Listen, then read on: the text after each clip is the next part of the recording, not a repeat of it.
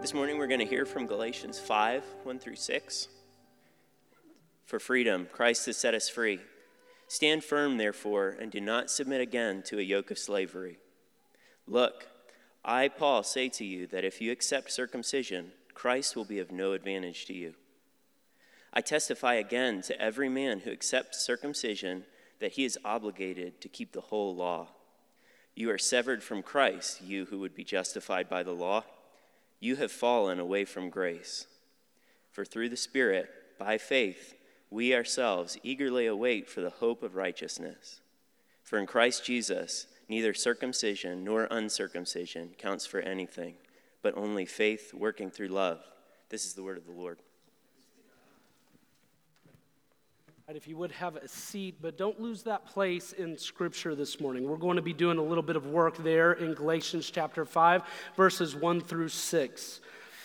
It was many years ago that James Madison, uh, our fourth uh, president, uh, but he's probably actually uh, not as well known for being a president as he was being uh, the father of the Constitution. That's probably what you learned, or maybe even recall or have associated with him. Uh, but he was really formed in this time right before the American Revolution, where he was very concerned about religious liberty. You see, he lived in a city where anybody who was not a part of the Anglican church was being persecuted. And if you spoke out uh, uh against a, a, piece of doctrine of the Anglican church, you were liable to actually be found in prison. And we know a lot about his feelings from that time prior to the revolution uh, by letters that he would write. In fact, one specifically to William Bradford. But then, thereafter the uh, revolution, uh, the, the war for freedom that we had in this country, he actually was uh, a huge part of not just writing the Constitution, but actually getting ratified by the different states. And that uh, thread of uh, religious freedom, that desire for religious freedom, really carried through. In 1785, he said this about religious freedom. It is the duty of every man to render to the Creator such homage and such only that he believes to be acceptable to God. This duty is present in the degree of obligation to the claims of civil society. Now, for those of us who are not like really brushed up on our 18th, uh, you know, hundred speech, it can be easy to kind of get lost in the details of what he's saying. But what he's really saying is, is that religious liberty is something a little different than the other liberties that we might get in the Bill of Rights. Uh, the very first one is, you know, a freedom from established religion. But what he says is, is that religious liberty is not a liberal liberty. It's not a freedom to do what you want. So, whereas a lot of the other freedoms, the freedom of speech, might be to the ability to be unhindered, to be able to say whatever it is that is on your mind, even if that uh, speech is something that offends other people. But it's a, it's a liberal liberty, it's something where you can do what you want with it. Religious liberty is very different. He says that it's not a liberty to do what you want, it's a freedom to do what you must. That idea of like not just being able to do what you want, but do what you must is something that I think is actually going to help us kind of have some understanding of where we go in the scriptures today. You see, it describes the duty, his, uh, his uh, saying right there, describes the duty of society to actually retreat out of those areas of religion and give its members space to act on what they deem essential to their faith. It's a freedom not to be coerced into doing that which your religion prohibits you from doing. Society should, therefore, he would say, make room for moral codes that come with restraints. A society that refuses to allow its citizens to be constrained by their religious convictions is unacceptably coercive, he would say. It's the very liberalism that can actually be oppressive. Do you, do you, kind of get what I'm saying there or what he was saying there? If you just have the freedom to do whatever you want, the truth is is that there might be places at which your religion asking you to do certain things might run afoul of what other society other members of society might say no no you must do things this way and what he would advocate for is spaces within a society for you to do what God requires of you but that even that is a freedom that we should have. Now, we're, we're not at City Church all that concerned with the founding of this country or the furtherance of uh, forefathers and their ideas on federalism. That's not what we are about. But I did think that that specific thing is going to help us at its core understand what this passage in Galatians is about. At its core, Madison's idea that freedom is not always an absence of constraint or uh, just an absence of things that are tethering you or holding you down might actually help us understand the primary point of today's message, which is this Christ has set us free for the sake of living freely. Christ has set us free for the sake of us being able to live freely.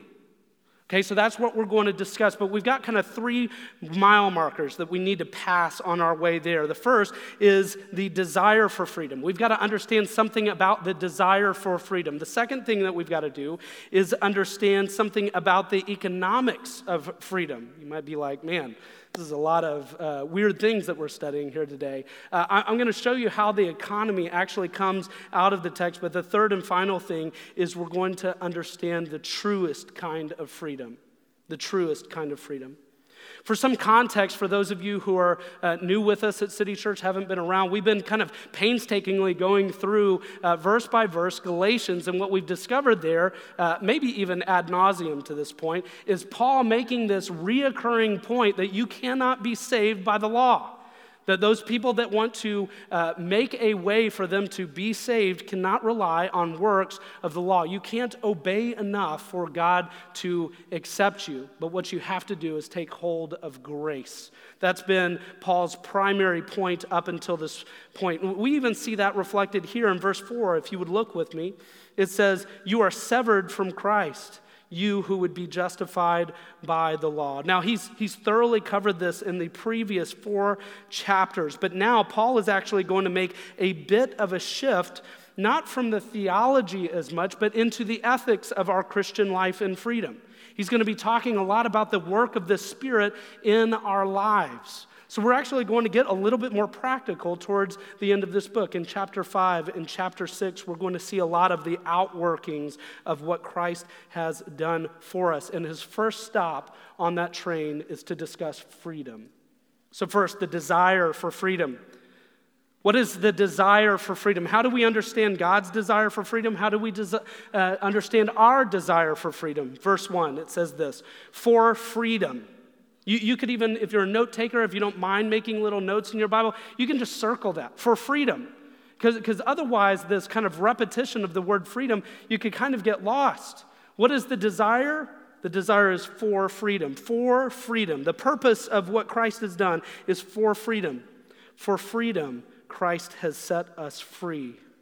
Now, if we're being honest, that kind of stands against some of the things that are in our culture what the culture would tell us about God. Now, there are lots of different fragments and parts of our culture. I'm not painting with a truly broad brush, but even us in this room, I think, would probably uh, at times struggle to think that what God really wants most for you is freedom. A lot of us don't necessarily think about God in those terms, but what I think that we need to understand from this phrase is to understand that God wants you to be free.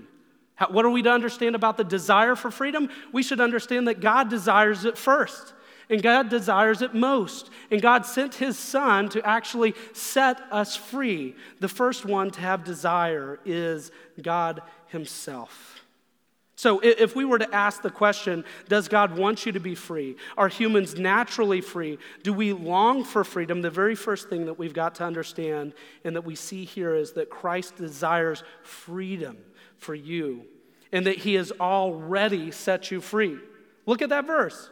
It says, For freedom, he has already set you free.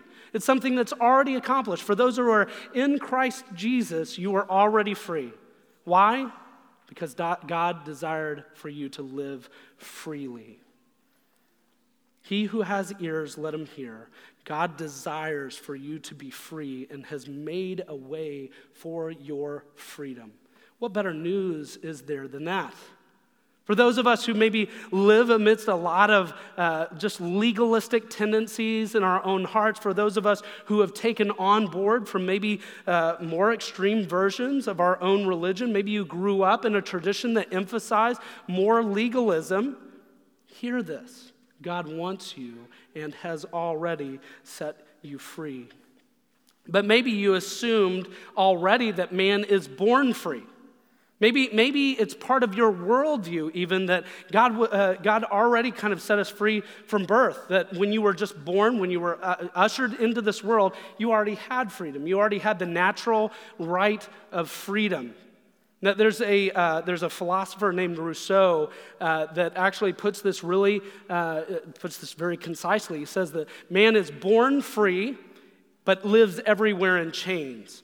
So, his worldview, which I wholeheartedly disagree with, is that human beings are born, every one of them, all many billions of them, all throughout the world, are born free, but this life, all of the entanglements, whether it's family or governments or expectations or taboos, all of those things seek to actually enslave us. And in some cases, Rousseau would actually point out that there is literal enslavement.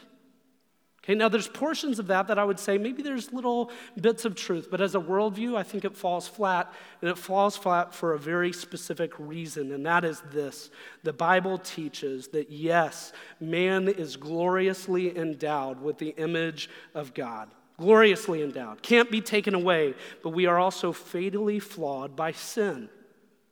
We're prone to sin. We're prone to excess. We're prone to go and seek out those things which actually bind us Human beings actually have the desire somewhere deep down inside of our hearts to go out and seek things that will actually fetter us, will actually imprison us, will put chains on our heart that may be figurative, but that are no less real than physical chains. Man is not born free, therefore, because he is born under the righteous standard of the law, which imprisons that's what Galatians has been saying over and over and over again. We must understand the state of man not being born free.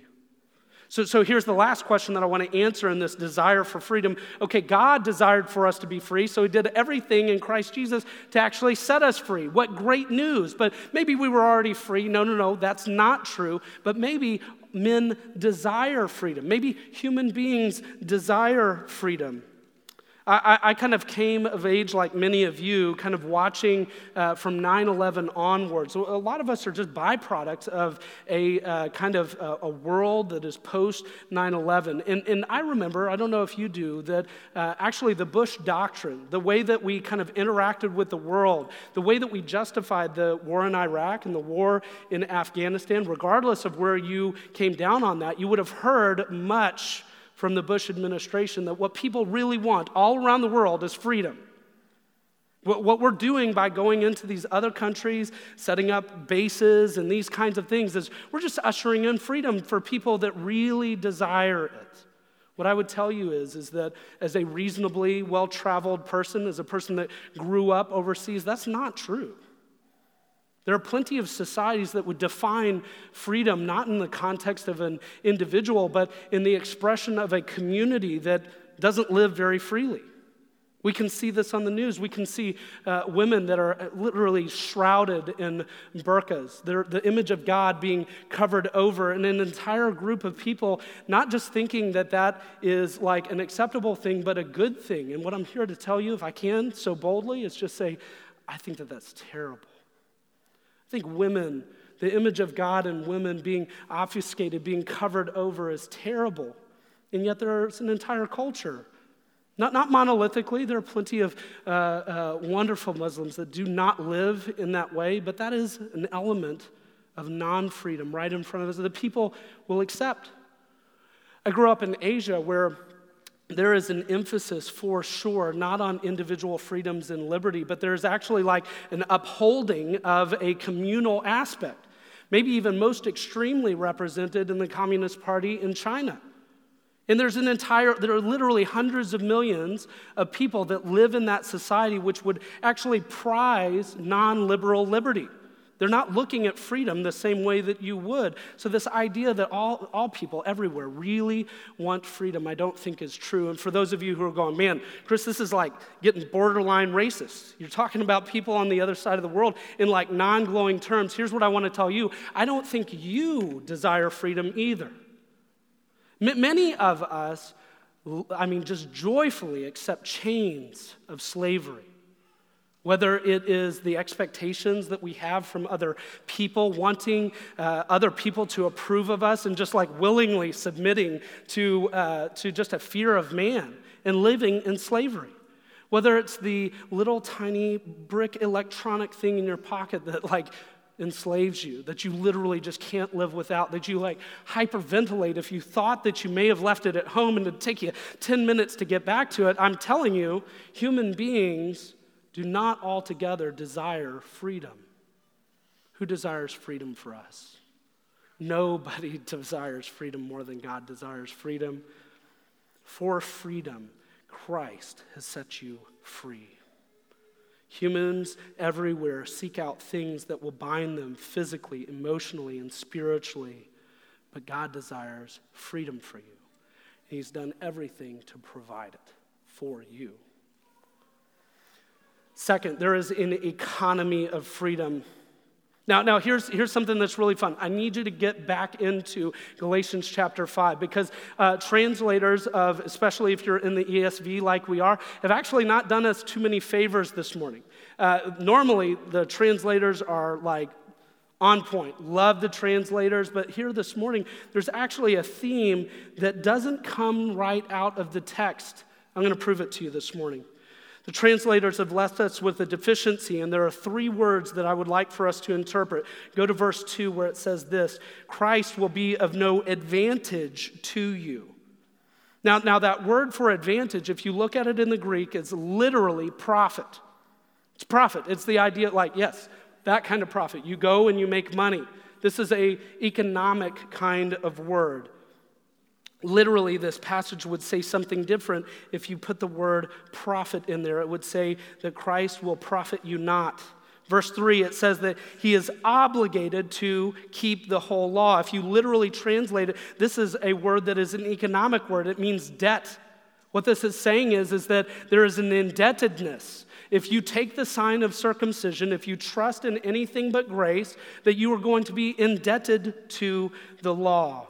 Verse 6 says this Neither circumcision nor uncircumcision counts for anything. If you were to look at it literally, it means to add, to sum up, to gather. Clearly, Paul is wanting us to have a ledger in our minds for us to understand this passage. And so, what I want to do is actually go back and read this with those words kind of in place. Can I do that with you this morning?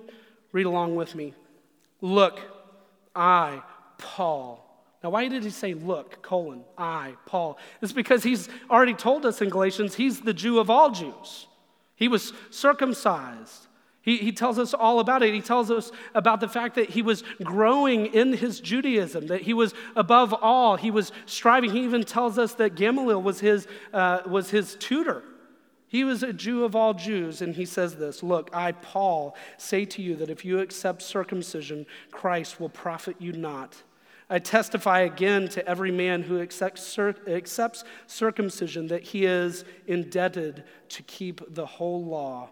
You are severed from Christ. You who would be justified by the law, you have fallen away from grace. For through the Spirit, by faith, we ourselves eagerly wait for the hope of righteousness. For in Christ Jesus, neither circumcision nor uncircumcision sums up, gathers up, is added into anything, but only faith working through love. As we go back through these verses, we see very clearly that Paul has something in mind. He has an equation in mind, and what he's trying to get to the Galatians, what he's trying to deliver to you this morning is that if what you do is rather than see Jesus as the entire payment for your sins and providing of all grace and all freedom, what you do is make what Jesus did on the cross a down payment. It's not the full payment, it's a down payment. And what you're going to do by following works of the law, by being a good person, by doing the right thing, by trying and earning, is trying to actually take those things that you're doing and invest on top of the down payment. And what he's saying is, is that if you're going to do that, if you're going to take that, you're going to find that you're not accumulating or adding up anything, but indeed that you are actually more and more in debt. The more that you gather, the more that you try to add up your good works, the farther and farther Christ will flee from you because you can't add anything to the payment that he has already made. Paul is summing up this, this, this, uh, this whole section where he's been talking about this by just making an appeal to your senses and saying, For freedom, Christ has set you free. Don't try to add anything to Christ. If you do that, here's what Galatians tells you. If you try to earn your righteousness through works of the law, all that you do is deny Christ, you nullify his grace, and you remove the cross as the stumbling block. If instead what you do is, is reach out and you just say, God and Father, I cannot do anything to add anything to my account. You have made every provision of grace forever and ever for me. And all I want to do is accept that by faith. What He tells you is, is that you're free. That indebtedness that you had to the law, it is no more. You have riches, you have heirship, you have an inheritance, you have a kingdom, and it is yours. And guess what? You're not going to be in some jail cell in that kingdom. You're going to be enjoying it in total freedom. For Christ that set you free. Why? For the sake of living freely. If you invest in the ledger of the law, then every additional deposit ensures a perpetual indebtedness.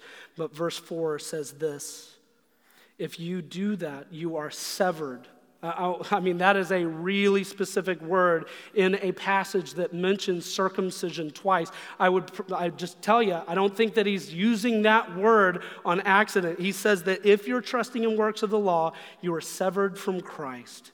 You who would be justified by the law, you have fallen away from grace.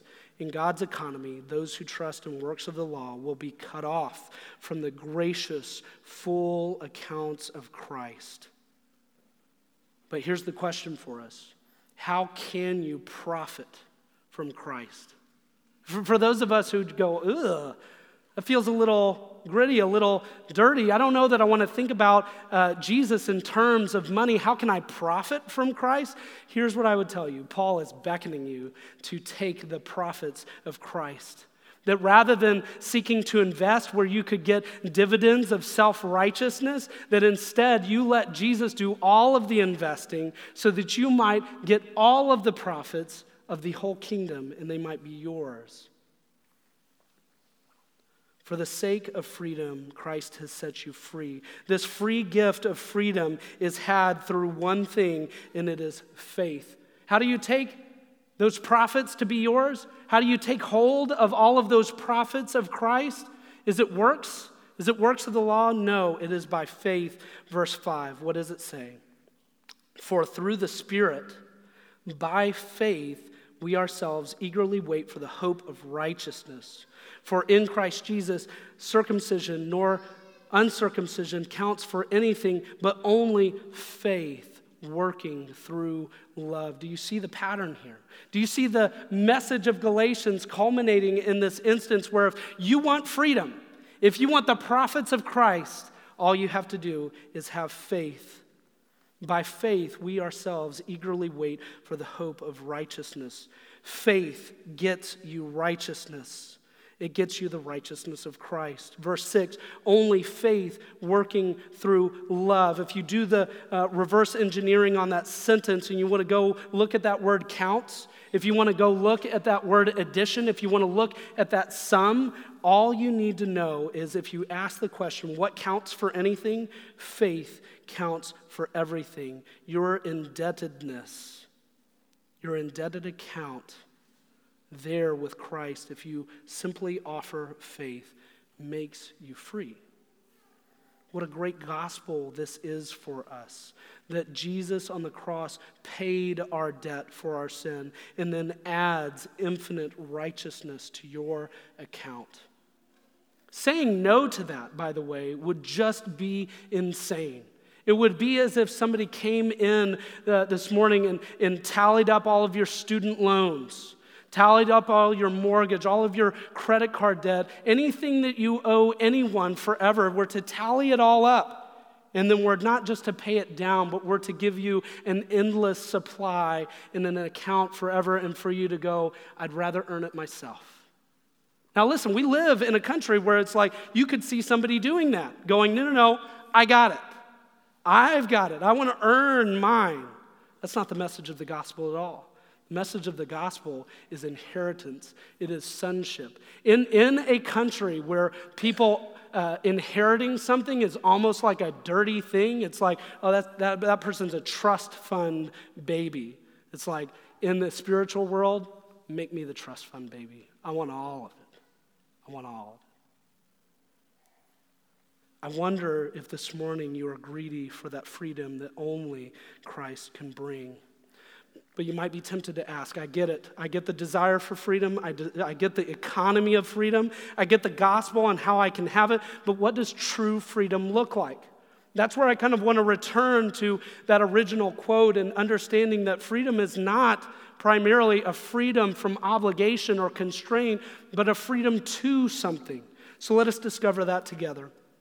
What is the truest freedom? It says this again, I love repeating it.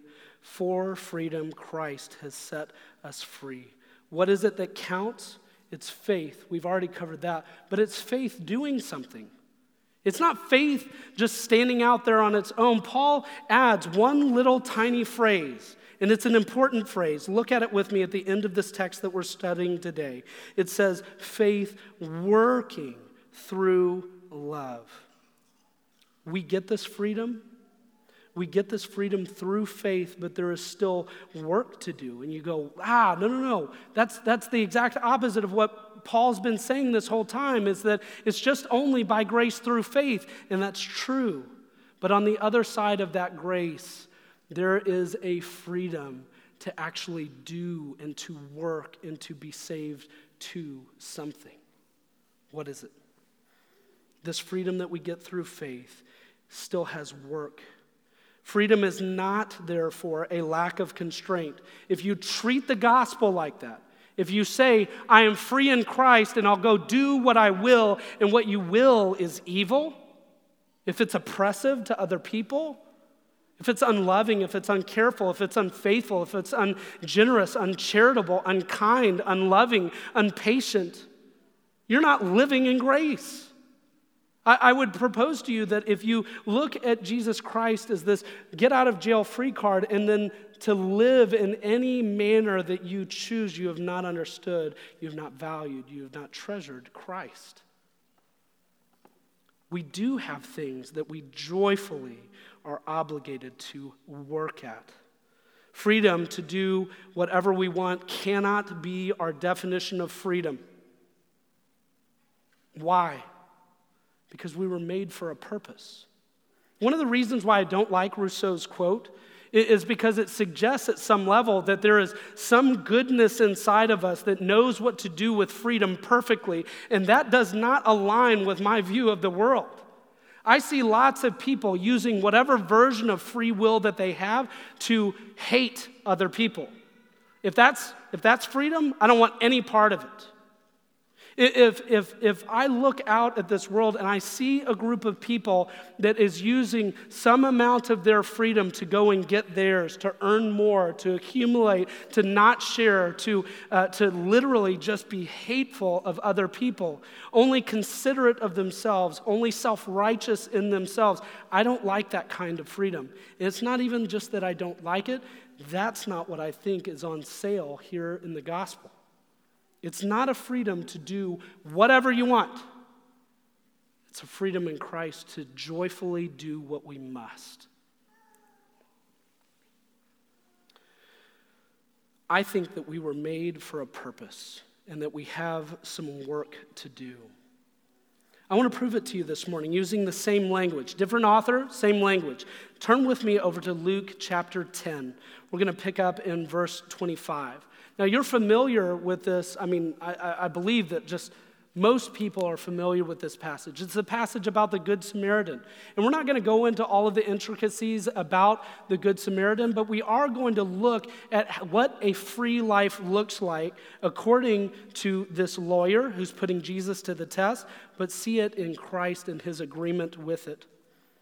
Again, Luke 10, verse 25. And behold, a lawyer stood up to put him to the test, saying, Teacher, what shall I do to inherit eternal life? I, w- I want you to hear in this question what can I do to be free?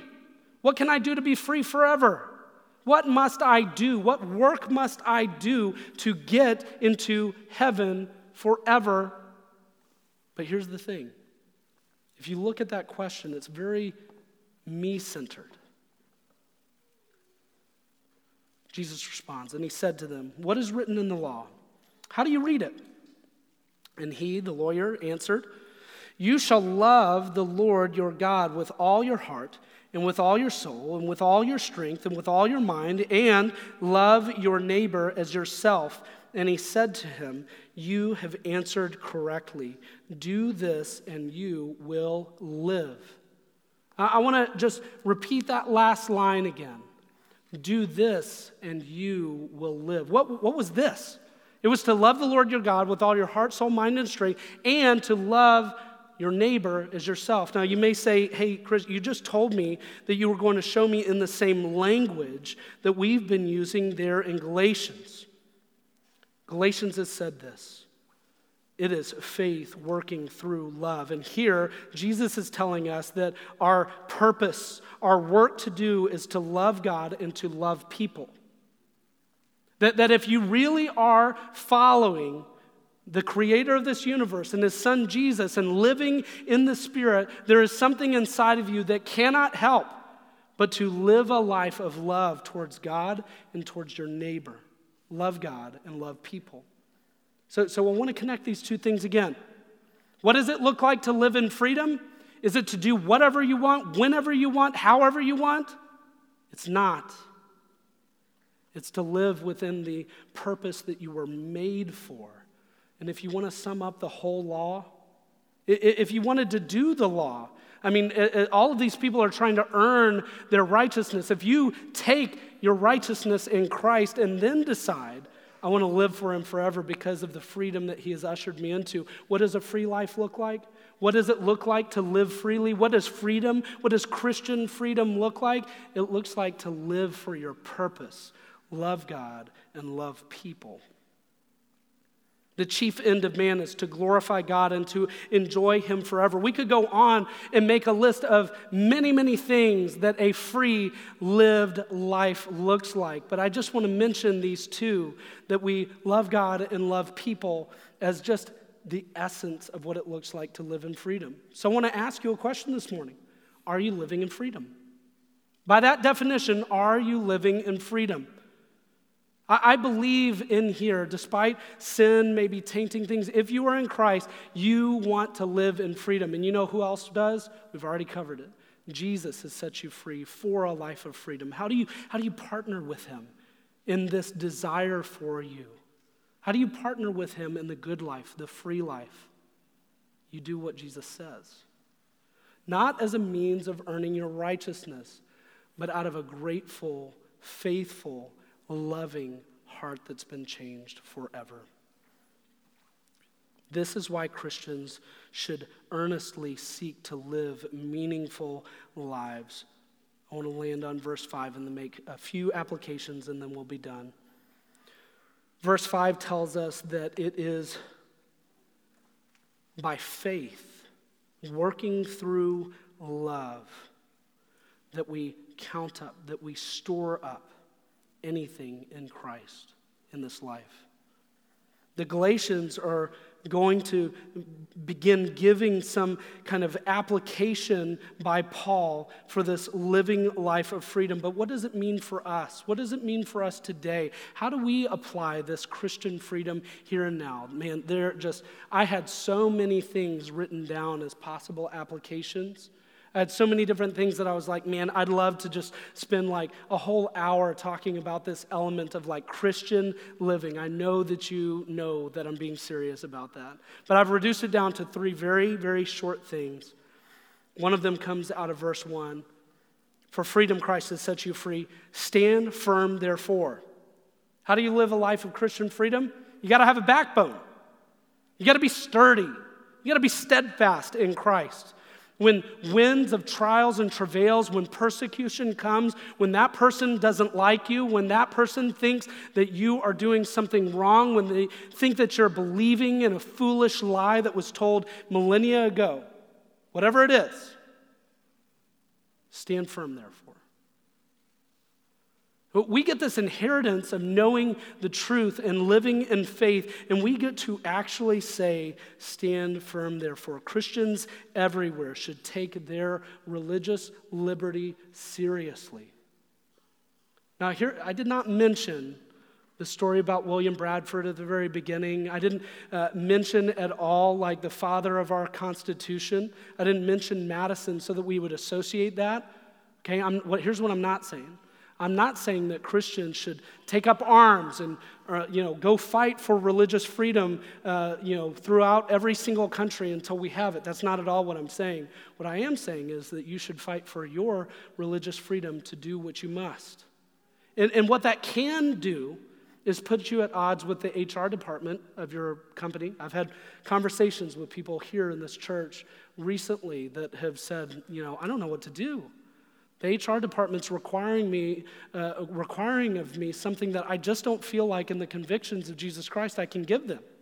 They're requiring me to say words that I can't say in good conscience, or uh, they're trying to put thoughts and, and, and things that are like stand contrary to the truth that I believe that I know in Jesus. And what I just want to tell you is stand firm. Does that mean go make fights, go pick fights, be adversarial, be unkind, be hateful? No, no, no. All it means is stand firm. We'll stand next to you.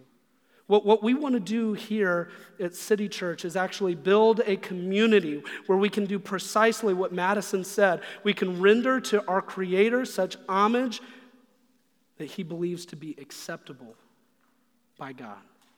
That's what we want to do here. We want to create a little city of people that's just trying to love and honor God in true Christian freedom. Stand fast. Stand firm.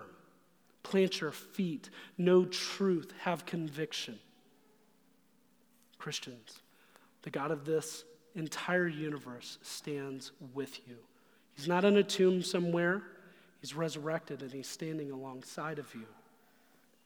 Second, it says this it doesn't just say stand firm, therefore, it says do not submit again to a yoke of slavery. So here's all that I want to, this very short point. Beware of teachers that do not begin and end with faith. If you hear something from me, if you hear something from a magazine, if you hear something from your favorite podcaster that is wanting to uh, tell you, whisper to you, or shout to you, go and be enslaved, be enslaved no more. Stand fast, therefore. Do not submit again to a yoke of slavery. Whether it is legalism to follow the law or whether it is some earthly creation of a law, do not submit again to a yoke of slavery. As Andrew has already mentioned, Jesus Christ's yoke is easy, his burden is light. There might be some light momentary afflictions that are involved with being a Christian, being involved as a free follower of Christ, but you live in a free world. It's not always easy to see. The people around you won't see it, but you do. It's reality. The last little point that I want to make here comes from the last uh, verse, and it says, working through love, faith working through love. 1 Corinthians 13 says, faith hope, and love abide. Faith, hope, and love are all words that we saw here in Galatians. We are all to be abiding in faith, hope, and love. But what does 1 Corinthians chapter 13 say is the greatest of these? Is it not love? Christian, to be free, you have to be I mean, in the love of Christ. You have to be permeated and saturated in the love of Christ. When somebody cuts you open, what should be coming out of you is just love, infinite love, the love of a Savior, the love of God that has been poured out on you and that you are able to give to others. Faith and hope, faith, hope, and love abide, but the greatest of these is love. Christ has set us free for the sake of living freely.